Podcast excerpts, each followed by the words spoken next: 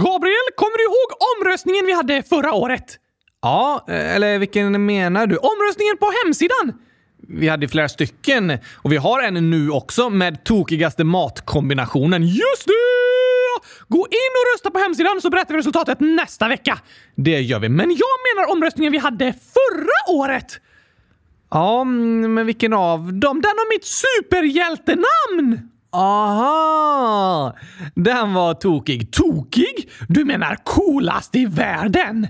Ja, det var det jag menade. Om ni någonsin behöver hjälp så blås i en gurka så kommer Q-Thunder till undsättning. Du menar att gurkan fungerar som ett horn som gör att du kommer som en superhjälte? Ja, tack! Ha, det låter väl inte något om jag blåser i en gurka? Det hörs för Q-Thunders magiska gurkaöron. Okej. Ja, i alla fall så är det Q-Thunder som är ditt superhjältenamn. Det låter som Cucumber som betyder gurka, men Cumber utbytt mot Thunder som betyder åska. Och det passar perfekt för jag heter ju Oscar! Precis, gurka-åskan! Snacka om en superhjälte. Låter häftigt. Men vad var det du ville säga om ditt superhjältenamn? Jo, vi har ett spännande förslag i frågan som jag vill läsa upp. Aha, men först har vi gurkagingen så berättar jag om det sen. Låter bra.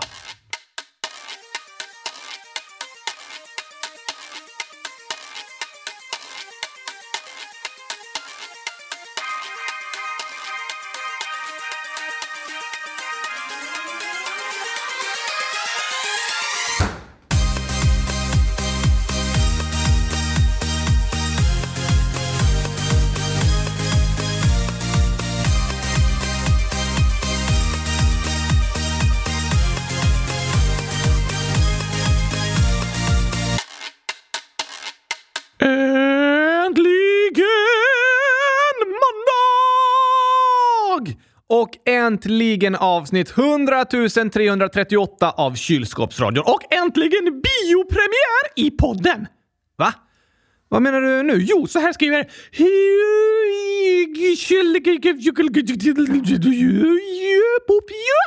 med massa olika emojis, djuremojis som ålder. Kan ni göra en film om Super-Oscar när han räddar Gabriel från ett monster?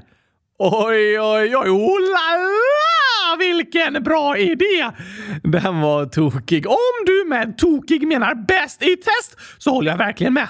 En superhjältefilm alltså. Går inte så bra att spela upp via podden dock. Nej, här har vi ju bara ljud och ingen film. Men jag tänkte att vi ändå kan göra en inspelning som liksom låter som en film där superhjälten Q-Thunder räddar dig från ett monster. Aha, här har jag skrivit lite manus. Du får vara skådespelare, Gabriel. Okej, ja, men det här blir spännande. Vi välkomnar alla lyssnare till världspremiären av filmen Fantastic 100 000 The Return of Q-Thunder. The Return, det betyder ju Q-Thunders återkomst. Då borde du väl haft en film först när du liksom försvinner och sen så kommer du tillbaka. Jag är försvunnen i början och sen kommer jag tillbaka. Ja, men det är inte tillbaka. Det blir snarare en entré än en återkomst. Fast The Return of Q-Thunder är ett väldigt coolt namn. Ja, nu betyder det ju inte något vettigt. Jag håller med dig, det låter coolt. Nu kör vi igång!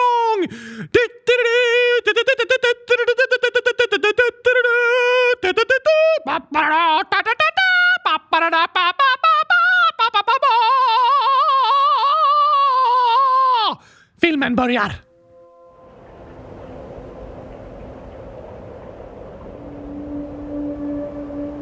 Oh, vad kallt det är idag. Men jag måste plocka några liter blåbär till så att förrådet räcker hela vintern. Vad jag önskar att det kunde växa gurkor året om. Men när hösten närmar sig får vi nöja oss med blåbär. Varför läser du inte manus, Gabriel? Det gör jag ju. Nej, du läser inte som det står. Ja, det står äckliga blåbär. Precis! Men jag tycker blåbär är gott så jag hoppade över det ordet. Jag tyckte det var onödigt att behöva betona att blåbär är äckliga. Fast nu står det så i manus och det är meningen att du ska läsa exakt vad som står. Så fungerar det på filmer. Du är skådespelare och ska följa det manusförfattaren och regissören säger. Okej, ja, kan vi inte rösta om det? Visst, du tycker inte att vi ska säga äckliga blåbär, utan bara blåbär. Ja, jag tycker det blir lite tråkig stämning i filmen. Vi ska hålla på att betona, ja, de är så äckliga. Okej, men tyvärr röstar både manusförfattaren och regissören för att du ska säga äckliga blåbär. Vem är manusförfattare? Jag! Och vem är regissör? Också jag. Så du fick liksom 2 röster och jag en. Nej, manusförfattaren fick 1 röst och regissören fick 1 röst. Demokratisk fördelning av rösterna. Men du är ju båda de två. Då går vi vidare, Gabriel. Okej, tillbaka till filmen. Det här kommer bli en kall vinter. Och inget mer än superduper mega äckliga blåbär har vi att äta. Men det är i alla fall bättre än ingenting. Nu ska jag bara hitta de sista blåbärsbuskarna. Var kan de tänkas finnas? Nästan hela skogen är tömd på bären.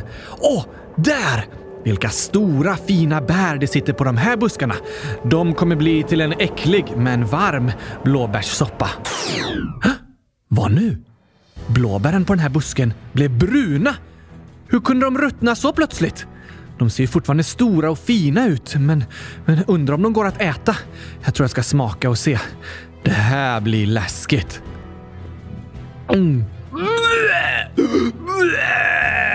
Det var det värsta jag någonsin smakat i hela mitt liv. Och giftiga verkar de också vara. Jag spydde på direkten så fort jag smakade på dem. Bäst att gå vidare till nästa buske. Här ska vi se, här finns fler blå. De blev också bruna. Alla blåbären förvandlas. Det finns ingen blå färg kvar i skogen. Inte kan det väl vara chokladmonstret? Hjälp! Vad ska jag ta mig till? All skogens mat förvandlas till giftig choklad. Nu kommer jag och min familj aldrig överleva vintern. Vad ska jag göra? Vem kan hjälpa mig i denna krissituation? Det hänger en gurka i det här trädet. Nej. Vem är det som har skrivit det här manuset egentligen? Jag? Vadå hänger en gurka i trädet? Jo tack! Det är helt otänkbart. Det är någon som har hängt en gurka i ett snöre i ett träd mitt ute i skogen. Filmen berättar inte om hur gurkan kommit dit, men tittarna kan gissa sig till att det är så det har gått till, ja. Det låter helt otroligt tycker jag, Gabriel. Det här är en superhjältefilm. Du tror väl inte att superhjältefilmer är baserade på verkliga händelser? Nej, de är otroliga. Det är liksom del av hela filmidén. Ja, jo, det har du ju rätt i. Kan du bara följa manus och spela med lite istället för att avbryta hela tiden? Det blir ingen rolig poddbioupplevelse för alla som lyssnar när du stoppar filmen och kritiserar manusförfattaren om och om igen. Sant. Vi går vidare då. Jag trycker på play igen. Kör! Det hänger en gurka i trädet. Jag måste genast få tag på en pinne så jag kan gröpa ur den och skapa ett magiskt horn för att kalla på hjälp innan chokladmonstret upptäcker mig. Finns det några vassa pinnar här? Där! Den kan jag använda. Då gör vi ett stort hål i ena änden och ett litet hål i den andra änden och så börjar jag gröpa ur. Vad gör du för något?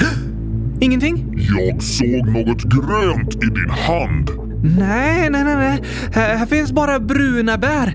Ser du, hela min korg är full av de fina chokladbären. Du vet väl att gurkor är förbjudna i chokladmonstrets rike? Såklart vet jag det, högt ärade chokladmonster. Men medan vi pratat har jag bakom ryggen gjort klart mitt gurkahorn. Så nu kan jag blåsa i det. Ett magiskt gurkahorn! Det kan väl inte låta så där när jag blåser i en gurka. Det är en påhittad historia, Gabriel, om superhjältar och chokladmonster. Då kan det låta hur som helst när du blåser i ett magiskt gurkahorn. Okej. Jag fattar. Fortsätt med filmen nu. Snart kommer det bästa av allt. Du menar din karaktär? Såklart, det alla har väntat på. Ja, visst. Vi fortsätter väl då. Ett magiskt gurkahorn.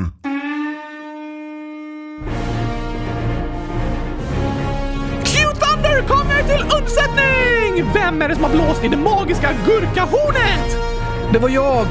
Vem är du som vågar dig till chokladmonstrets land? Jag är Q-Thunder! Det här är ingen plats för gurkapillefjuttar. Vad är en pillefjutt för något? Jag vet inte. Jag försökte bara hitta på en nedlåtande beskrivning. Det lyckades du inte med, för jag är Q-Thunder! En superhjälte gurkapillefjutt som kan skjuta gröna gurkablixtar så att du förvandlas till en prutt! En prutt? Ja, tack! När dessa gröna gurkablixtar träffar dig så blir du laktosintolerant och allergisk mot dig själv. Huh? Fjong, fjong, fjong, fjong, fjong, fjong! Så, nu har chokladmonstret förvandlats till en prutt och försvunnit med vinden. Hur ska jag någonsin kunna tacka dig, Q-Thunder? Spara ditt gurkahorn och kalla på mig igen om du någonsin stöter på problem.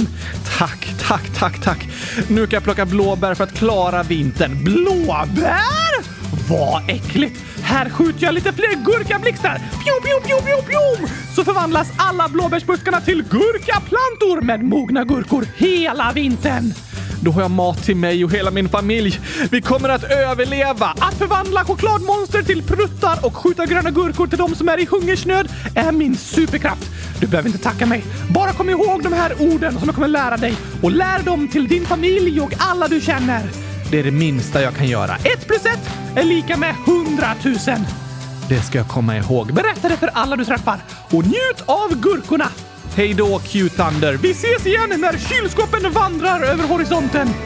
Så poetiskt. Hej då, hej då!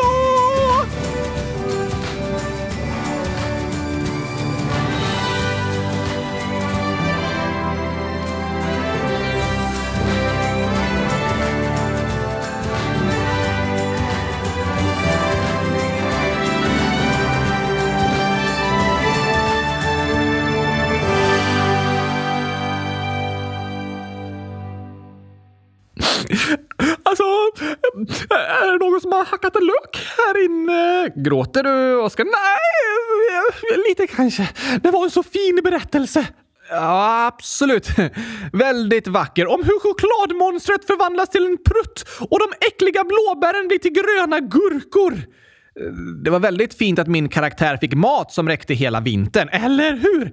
Vilken fantastisk superhjälte Q-Thunder är. Verkligen. Jag tycker det fanns vissa frågetecken i manus. Jag tycker att allt var solklart. Eller rättare sagt, gurkaklart. Okej då. Hoppas ni tyckte om filmen Fantastic 100 000 The Return of Q-Thunder. Det hoppas vi. Men du, i den berättelsen så räddade ju Q-Thunder mig och andra från svält på vintern. Ja tack, genom att skjuta gröna gurkablixtar. Det är Q-Thunders superkraft, ja. Men filmen fick mig att tänka på en hemsk katastrof som pågår just nu. Där människor mitt i vintern står utan både mat och någonstans att bo. Nej, vad fruktansvärt, Gabriel! Ja, det är det verkligen. Och vi har tidigare nämnt jordbävningen i Turkiet och Syrien här i podden.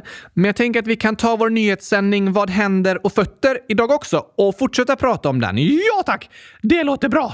Här kommer den.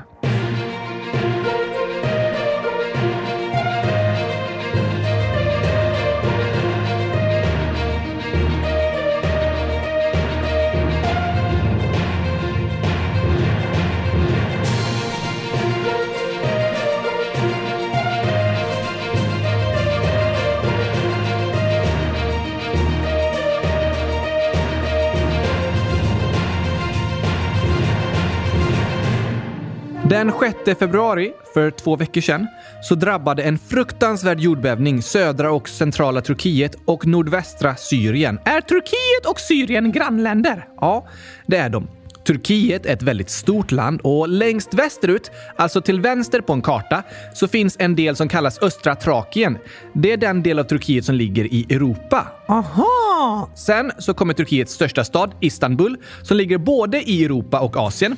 Och mitt igenom Istanbul går Bosporen, som är typ som en stor flod, eller snarare ett sund, som går mellan Svarta havet och Medelhavet och som är gränsen mellan Europa och Asien. Så Turkiet ligger liksom på gränsen mellan två världsdelar. Ja, och det påverkar landet på väldigt många olika sätt.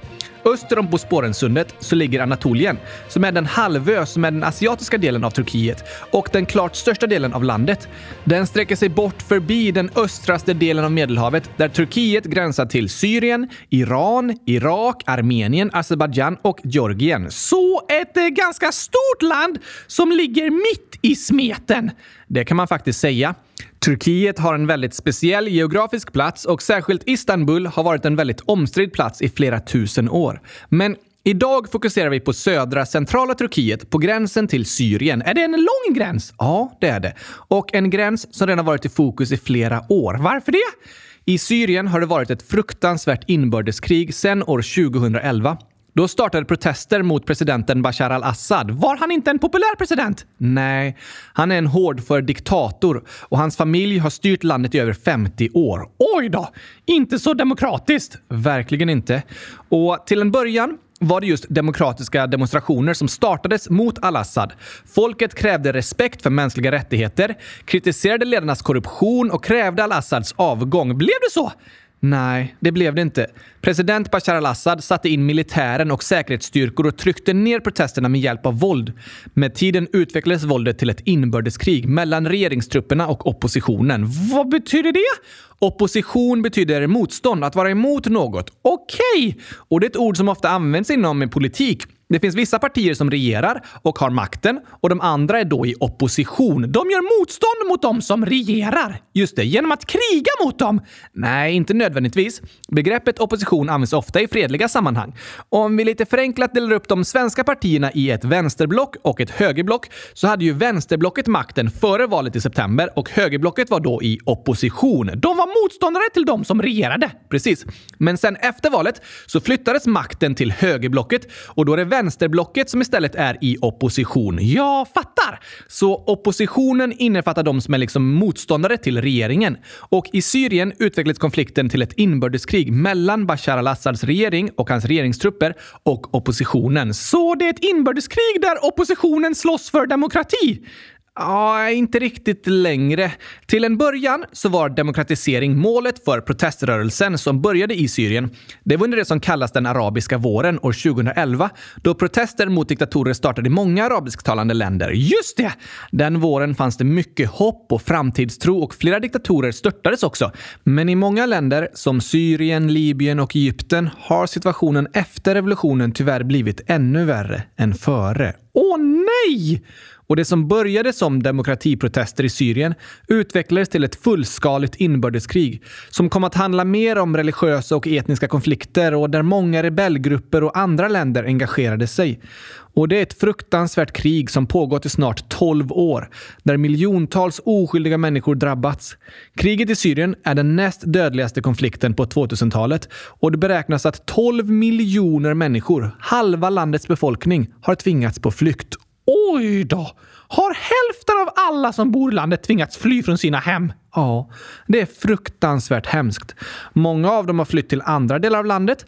Andra har flytt till grannländer som Turkiet och Libanon. Och många har även tagit sig den livsfarliga vägen i små båtar över Medelhavet till Europa. Verkar det som kriget någonsin kommer att ta slut, Gabriel? Det är väldigt svårt att säga, men såklart hoppas vi på det. Det har under de senaste åren skett vissa vapenvilor mellan olika stridande grupper som har gjort att konflikten lugnat sig lite. Men det finns så många olika grupper som strider mot varandra och än så länge är fortfarande Bashar al-Assad landets diktator trots att hans regeringstrupper utfört fruktansvärda brott mot mänskligheten under kriget såsom användandet av kemiska vapen mot sin befolkning. Oj! Men nu är det inte just själva inbördeskriget i Syrien som är fokus i dagens Vad händer och fötter, men det är ändå en viktig bakgrund och information att ta med sig när vi pratar om jordbävningen som drabbade landet för 2 veckor sedan och för att förstå situationen runt gränsen mellan Turkiet och Syrien. Just det! Och jag tänkte berätta om en stad som heter Aleppo. Var ligger den? Den ligger i nordvästra Syrien och var landets största stad med 2,1 miljoner invånare när den sista folkräkningen genomfördes före inbördeskriget började. Så en stor stad! Ja, stor och väldigt, väldigt gammal. Aleppo var känd som en viktig handelsstad redan under det andra årtusendet före Kristus. What? Den nämns som handelscentrum i 5000 år gamla kilskriftsinskriptioner. Det är gammalt! Ja, staden Aleppo har en väldigt strategisk position och har legat ut med många handelsleder mellan Medelhavet och Asien och Mesopotamien. Till exempel Sidenvägen, som vissa av er kanske har hört talas om. Så det finns många gamla städer i Syrien. Väldigt gamla. Ni som har hört berättelser från till exempel Bibeln kanske känner igen staden Damaskus. Det är Syriens huvudstad idag och en av världens äldsta städer. Oj då! Och i Aleppo är hela den gamla stadskärnan klassad som ett världsarv av organisationen UNESCO. Men de gamla byggnaderna skadades svårt under inbördeskriget. Var det många strider i staden Aleppo? Ja, den har varit som ett center för striderna i kriget i Syrien.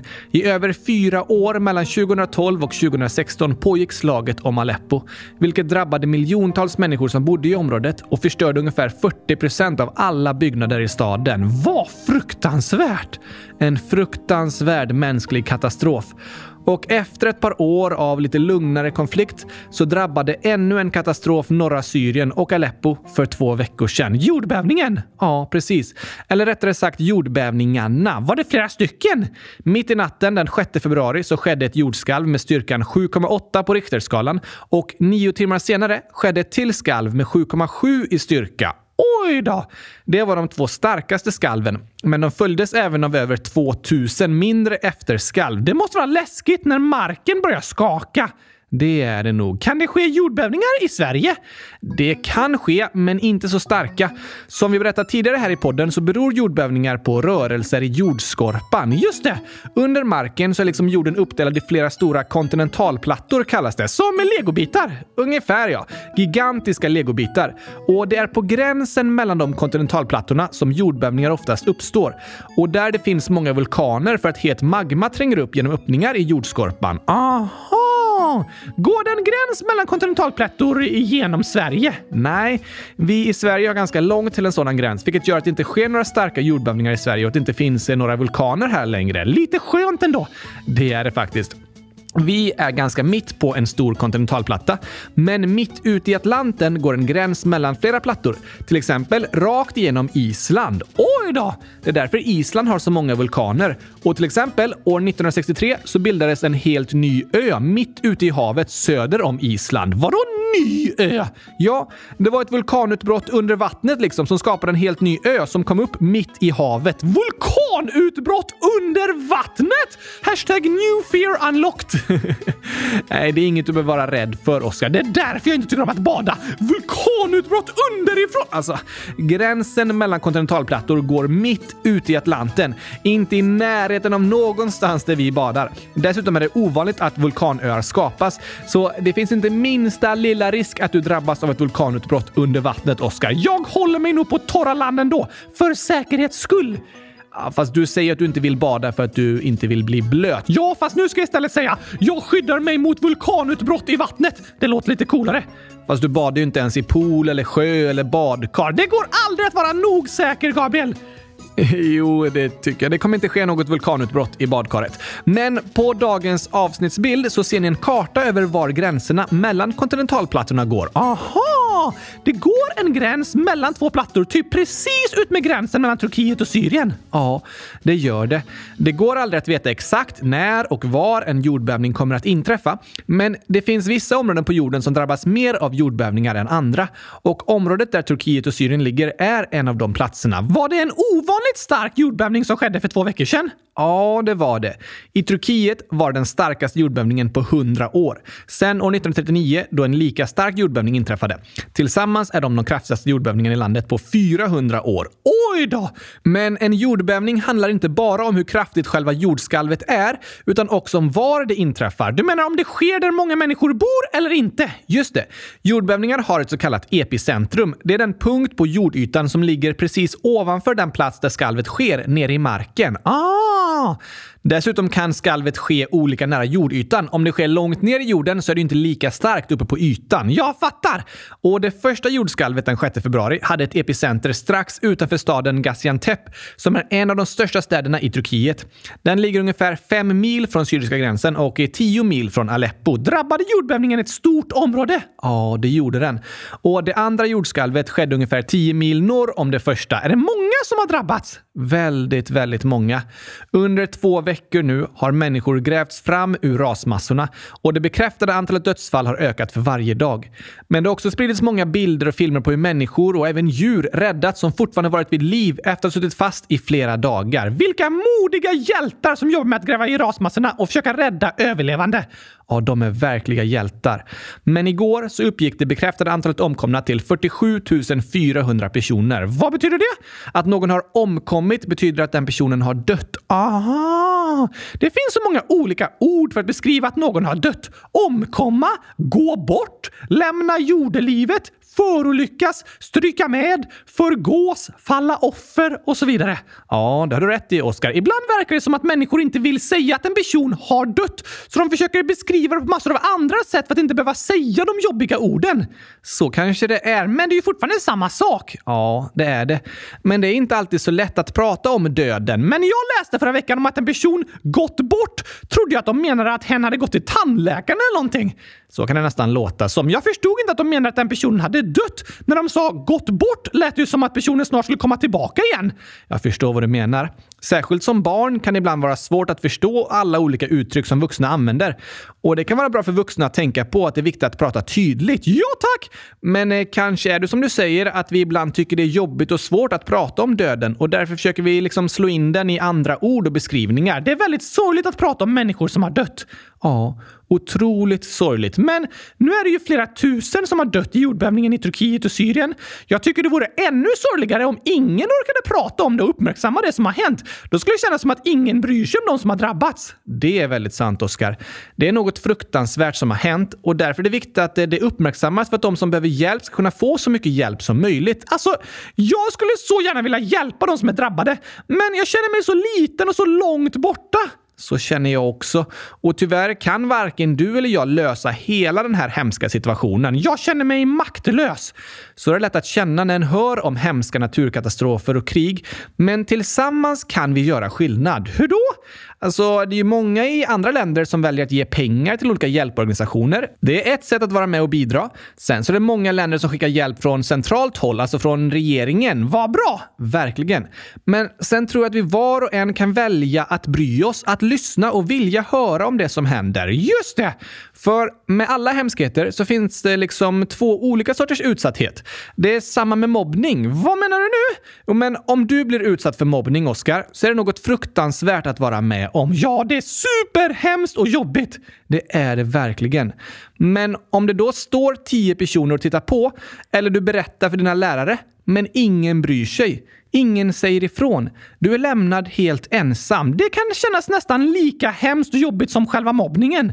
Ja, det kan det nästan. När människor är med om hemska saker och jobbiga situationer så är det inte alltid vi runt om kan göra en enkel grej som löser allting. Men det första steget är att bry sig. Att lyssna på den som blir utsatt. Att vilja förstå och visa att den är inte ensam. Det är sant! Det tror jag gäller för såväl mobbning som naturkatastrofer. För människors utsatthet blir värre i det tysta när ingen ser och uppmärksammar det som händer. Tyvärr finns det många människor på jorden idag som lever i utsatta situationer utan att någon lyssnar på dem och bryr sig. Och det är fruktansvärt. Men ett första steg till förändring är att uppmärksamma det som sker och inte vända bort blicken, utan lyssna på det människor berättar och bry sig om deras situation. Det tror jag är ett första steg. Hur går det för dem i Turkiet och Syrien idag? I samband med att antalet döda ökat under de senaste 2 veckorna så har jordbävningskatastrofen blivit den dödligaste i världen sedan jordbävningen i Haiti år 2010. Oj då! Och det som är ett stort problem nu är att en stor vinterstorm drabbat området och de kalla temperaturerna är livsfarliga för alla de människor som förlorat sina hem. Just det! Naturkatastrofer är fruktansvärda. Ja, det är de. Men de hör också ofta ihop med mänskliga misslyckanden och orättvisa samhällsstrukturer. Vad? Vad menar du? Alltså, att jordbävningarna skett är inte någons fel, men det är många som skyller de fruktansvärda konsekvenserna i Turkiet på korruption. Va? Korruption handlar väl om att betala pengar? Är det någon som har betalat till jordskorpan för att det skulle ske en jordbävning? Nej, inte så. Men korruption är tyvärr väldigt vanligt inom byggbranschen och det har varit ett utbrett problem under lång tid i Turkiet. Därför har det tillåtits att byggas hus som inte är tillräckligt starka. Aha! Till exempel har bygglov beviljats med hjälp av mutor och korruption, så de hus som byggts har inte varit så starka som de egentligen borde vara. Och med bättre hus hade konsekvenserna av jordbävningen inte blivit lika allvarliga. Så det är många som pekar ut korruptionen i landet som en av de främsta anledningarna till att det är så många som har drabbats av jordbävningen. Oj då! I naturkatastrofer så är det de människor som redan är som mest utsatta som drabbas värst. Orättvisorna i samhället blir ofta tydligast i en katastrof. Och så även i det här fallet, då stora byggföretag och lokalpolitiker har fuskat med byggkontrakten, vilket drabbat hundratusentals människor i samband med jordbävningen. Så även om det inte går att bestämma över var jordbävningar kommer att ske, så kan vi bygga mer rättvisa samhällen där konsekvenserna av naturkatastrofer inte blir lika allvarliga. Ja, så är det. Och det är också något som är viktigt att uppmärksamma i samband med sådana här katastrofer. Är det många i staden Aleppo som har drabbats av jordbävningen också? Det är det. Hus och sjukhus och annan infrastruktur hade inte ens hunnit byggas upp efter de hemska striderna i staden för några år sedan, innan nästa katastrof drabbade invånarna.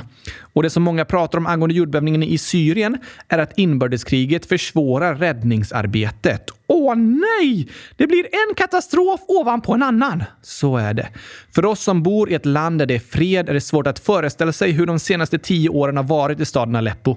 Trots att det bara är några timmars flygresa bort så är det som 2 helt olika världar. Det är jobbigt att höra om sådana här hemskheter, men det känns ändå bra att få lära sig om. Jag förstår vad du menar, Oskar. Här i podden försöker vi berätta om det som har hänt i världen, och jordbävningen i Turkiet och Syrien är något det varit mycket fokus på under de senaste 2 veckorna. Så jag tänkte det passade bra att få berätta lite mer och förklara vad som har hänt. Och om ni som lyssnar har några frågor och funderingar så skriv gärna till oss i frågelådan, så ska vi försöka svara så gott vi kan. Ja tack! Och vi har några inlägg att läsa upp idag också. Det har vi. Först en väldigt intressant reflektion från Anonym Ålder som skriver: Hej Kylskåpsradion! Mina föräldrar begränsar mig och mina syskon med skärmtid på 1 timme, medan de sitter på kvällen och spelar ungefär 3 timmar och bestämmer vad jag inte får lyssna på nätterna. Snälla, hjälp!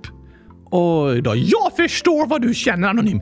Och jag tror det finns ungefär ganska exakt 100 000 lyssnare som också är barn och som känner igen sig i exakt det du beskriver. Ja, jag tror också det finns fler som känner likadant. Alltså, skärmtid måste vara världshistoriens sämsta uppfinning. Vem var den som hittade på det? Chokladmonstret eller? Nej, det var det inte. Och jag tycker att skärmtid kan vara något bra. Va? Alltså, jag tror det finns 2 delar av det. Vad menar du?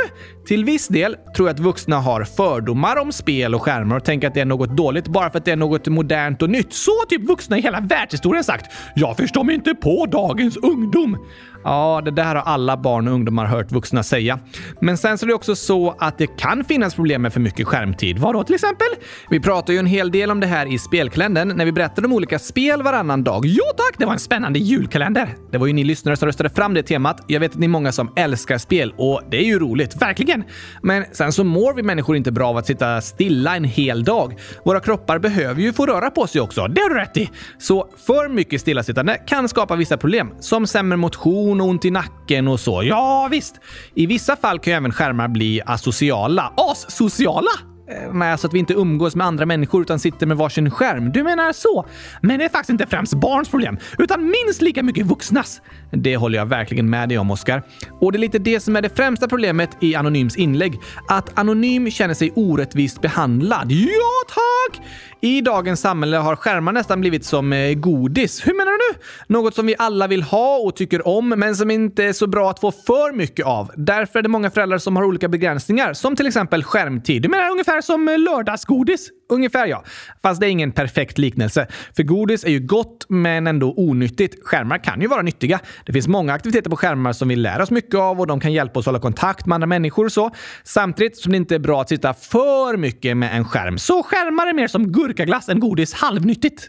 Ja, inte heller en helt perfekt liknelse, men jag förstår vad du menar. Men varför är det bara barn som har skärmtid och lördagsgodis och andra sådana begränsningar då? Det är väl inte bra för vuxna heller? Nej, där har du en poäng, Oskar. Du menar att jag har 100 000 poäng?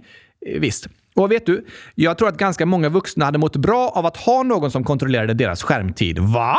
Absolut. Och deras godisätande. Har de svårt att behärska sig? Ja. När du är barn, då har liksom dina föräldrar ansvar för att du ska må bra. Så därför begränsar de sånt som du kan må dåligt av om du får för mycket av. Just det. Men sen när du är vuxen, då finns det ingen som begränsar dig på samma sätt. Då har du själv ansvar för att du själv ska må bra. Och det är inte alltid helt lätt. Så ditt förslag är att barn ska börja kontrollera vuxnas skärmtid och godisätande. Nej, det var inte riktigt det jag sa. Du sa ju att även vuxna hade mått bra av att ha någon som höll koll på dem. Ja, det sa jag. Och det tror jag faktiskt. Men eftersom det inte finns så kan barn börja känna att det är orättvist i familjen. Alltså, om de vuxna säger att det inte är bra för barn att kolla på en skärm i mer än en timma, så borde det inte vara bra för vuxna heller. Helt rätt. Jag försöker till exempel hitta sätt att begränsa min egen skärmtid. Använder du skärmar för mycket? Ja, för det första använder jag dem väldigt mycket när jag jobbar med Kylskåpsradion. Men det är ju något produktivt. Men sen har jag olika tidsbegränsningar på olika appar på mobilen för att jag har lätt att fastna för länge i dem och missa andra viktiga saker jag behöver göra. Oj, oj, oj! Så att det bara är barn som skulle må bra av begränsad skärmtid, det är inte sant. Jag ska lansera en ny hashtag, tror jag. Vilken då? Hashtag skärmtid för vuxna! Det kan bli min politiska kampanj. Intressant idé. Vad går det att göra i anonym situation då? När det känns orättvist runt reglerna hemma? Ja, för det första så vill jag säga tack för att du skrev och berättade om din situation anonym. Tack för att du uttrycker vad du känner. 100 000 tack! Och jag är säker på att det är många som känner igen sig i det du beskriver. Absolut. Jag förstår att det känns orättvist, för jag tycker det är lite orättvist. Vad går det att göra då? Det är en bra fråga. Främst tror jag det är vi vuxna som behöver vara ödmjuka och ärliga och erkänna att för mycket skärmtid är inte bra för oss heller. Nej tack!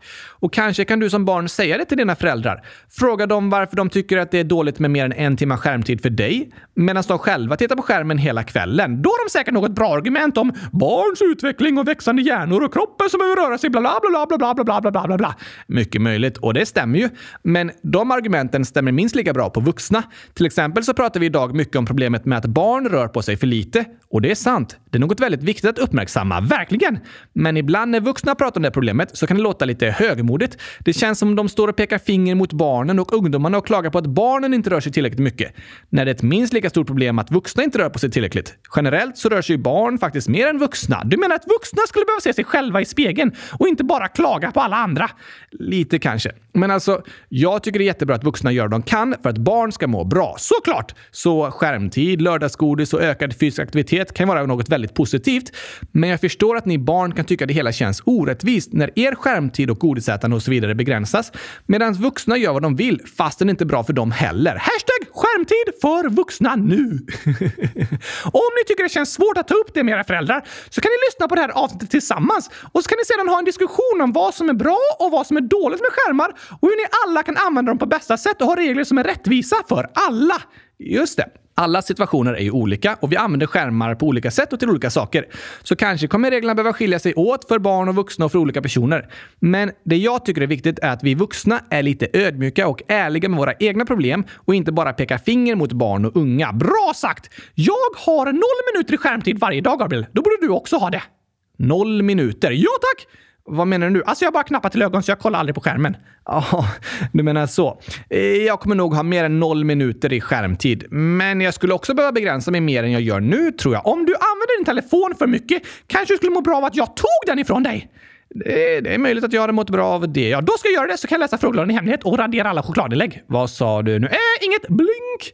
Nu blinkar du. Nej, det kan jag inte. Jag har inte ens ögonlock. Sant, men du sa blink. Inte vad jag hörde. Blink. Nu hörde jag något igen. Tack för ditt inlägg, Anonym. Om ni är fler lyssnare som känner igen sig så skriv gärna i frågelådan och berätta om vad ni känner och tycker och tänker. Gör gärna det. Nu tar vi lite skämt. Låter bra.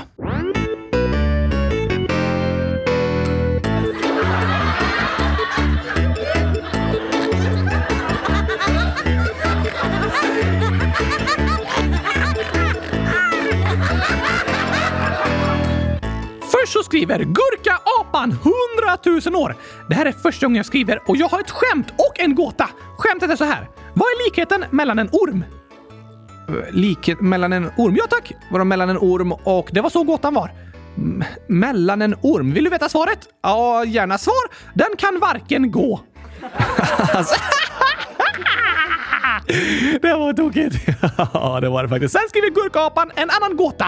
Okej, fattiga har mig, rika behöver mig. Om du äter mig så dör du. Oj då, klurigt.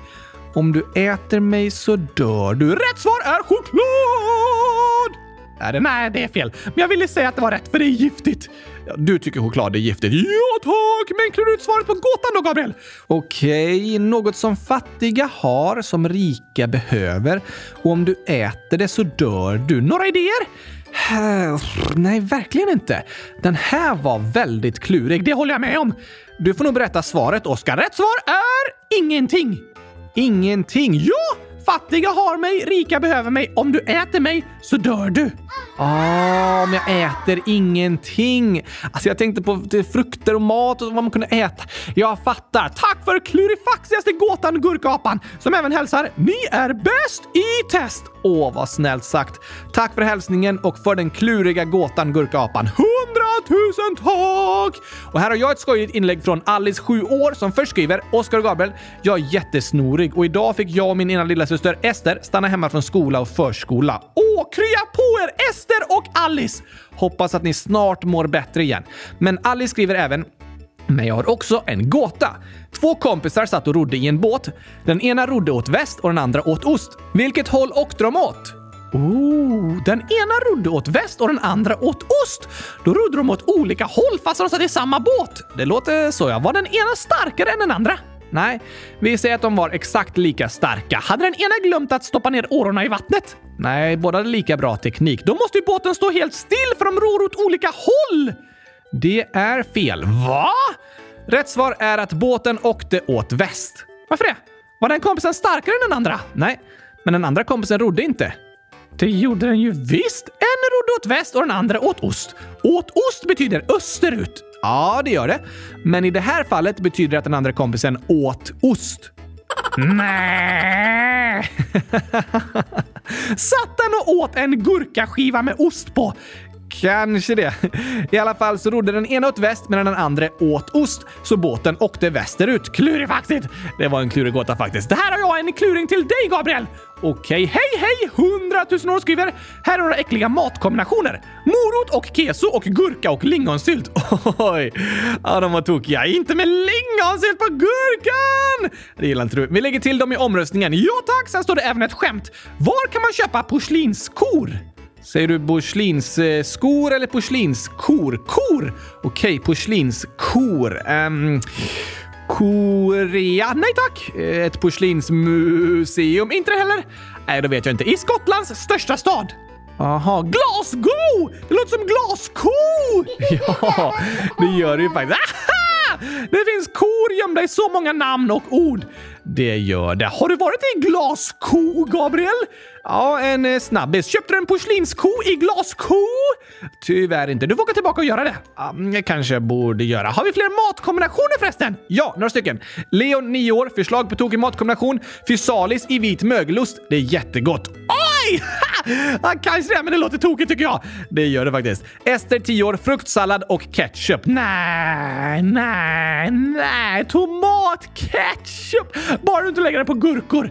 Jag tror inte det är så vanligt i fruktsallad. Intressant kombination. Tack för förslaget, Ester. Och Eddie, 9 år. Hej, jag har en matkombination. Hårdkokt ägg utan äggula istället för gula. Så en kall köttbulle. Och stenbitsrom. What? Den var tokig. Väldigt tokig. En köttbulle istället för ägggula. Då blir den som äter ägget chockad. Verkligen. Vi lägger till kombinationerna i listan. Rösta på vår hemsida www.kylskåpsradion.se så kan vi komma fram till världens tokigaste matkombination. Det ska vi göra. Men nu tar vi en sång. Visst. Vilken då? Vi har pratat lite om katastrofer idag. Så nu kan vi sjunga om en riktig katastrof. Det är lite skojigare än det vi har pratat om idag. Ja, tack! Ibland är det skönt att få skratta lite. Jag håller med. Här kommer katastrofer.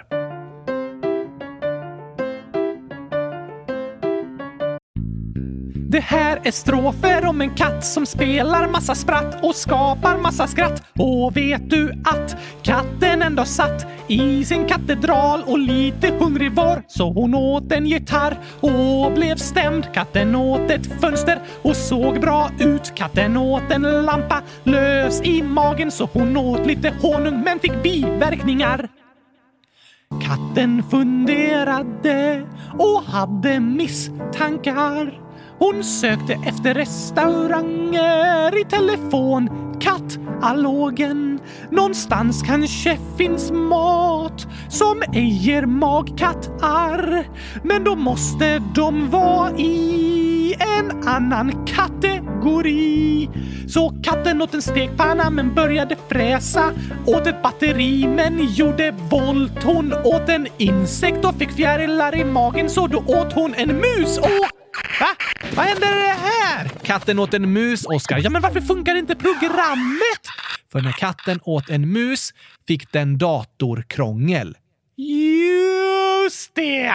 Spy upp musen igen, katten! Vi måste fortsätta här! Katten åt ett ljus och blev en lussekatt. Katten åt ett hjul och blev däckad. Katten åt en sko och fick sparken. Katten åt en tagare och fick kull. Katten åt en bil, blev ivägkörd. Och till sist åt katten en linjal och blev mätt. Var är det sista? Nej förresten, det är inte tillräckligt. Det sista som hände av alla katastrofer var att katten åt ett elskåp och blev proppmätt. Jag glömde säga grattis till alla som har fått sportlov! Just det. Och välkomna tillbaka till skolan ni som börjar idag igen. The Return of Q-Thunder! Ja, du menar att du börjar skolan idag? Ja tack! Jag är en superhjälte i skolan, för jag är den enda som svarar rätt på alla mattefrågor. Svarar inte du 100 000 på alla frågor? Jo tack! Därför är jag den enda som har svarat rätt varje gång. Det är inte rätt varje gång. Men visst, hoppas ni alla får en fin vecka. Både om ni är i skolan eller har lov. Så hörs vi igen på torsdag med ett frågeavsnitt. Ja, tack! Men vi har 2 avslutande hälsningar i dagens avsnitt också. Först vill vi säga grattis 100 000 grattis till Tabita som fyllde 11 år igår. Oj. Hoppas du hade världens bästa födelsedag och en gurklasstårta som gick från jorden ända upp till månen. Ja, eller i början av dagen, efter halva dagen hade du ätit upp halva tårtan och sen i slutet av dagen hade du ätit hela den gurklasstårtan. Ja, det låter svårt att äta en så stor gurklasstårta. Men vi hoppas du hade en fantastiskt bra födelsedag, Tabita. Hon hälsar även att hon har en handdocka hemma som heter Max. Den är nog släkt med dig, Oskar. Åh, såklart! Alla handdockor är mina syskon och alla andra dockor är mina kusiner. Det påstår du i alla fall. Jag är helt säker på att det är sant. Ungefär. Ha det bäst i test, Tabita. Sen så skriver jag älskar choklad. Gurka är gott. Så här. Kan Oskar läsa upp detta inlägget? Kan ni gratta mig? Snälla. Fyller den 20 i andra. Hur många Oskar? Och så är det Oskar. Så är det 770 Oskar. Vilket vackert inlägg. Det tycker du. Men kan du läsa upp inlägget? Okej. Oskar. Kan du läsa från början? Okej. Kan Oskar läsa upp detta inlägg? Alltså namnet också. Okej. Jag älskar choklad. Det var nära ögat. Där fick du mig nästan. Men sen åldern, gurka är gott. Det kan jag läsa upp, det kan du såklart göra. Och vi vill hälsa 100 000 grattis till dig, jag älskar choklad, på din födelsedag idag. Jo tack! Hoppas du får en härligt god chokladtårta. Nej, en gurkaglasstårta. Ja, fast namnet är ju jag älskar choklad. Fast sen står det gurka är gott. Så det måste vara en gurkaglasstårta som är högre än Eiffeltornet. Wow, det var en hög gurklasstårta. Inte lika hög som till månen. Så jag tycker du kan få en till Jupiter och tillbaka också. Wow. Ja, nu är det stora gurklasstårtor. Ja, tack! Bäst i test. Det låter det som. Hoppas du får en superduperbra födelsedag idag. Ha det bäst i test den här veckan och resten av året! Det hälsar vi till dig och till alla er som lyssnar. Ha en riktigt fin vecka. Så hörs vi igen på torsdag. Jag längtar redan. Jag längtar också. Då blir det frågeavsnitt. Yes! Njut av biofilmen! Just det, den kan ni ju kolla på eller lyssna på några fler gånger. Och rösta på matkombinationer på hemsidan så hörs vi snart igen. Tack och hej! Gurkapastej! Hej då!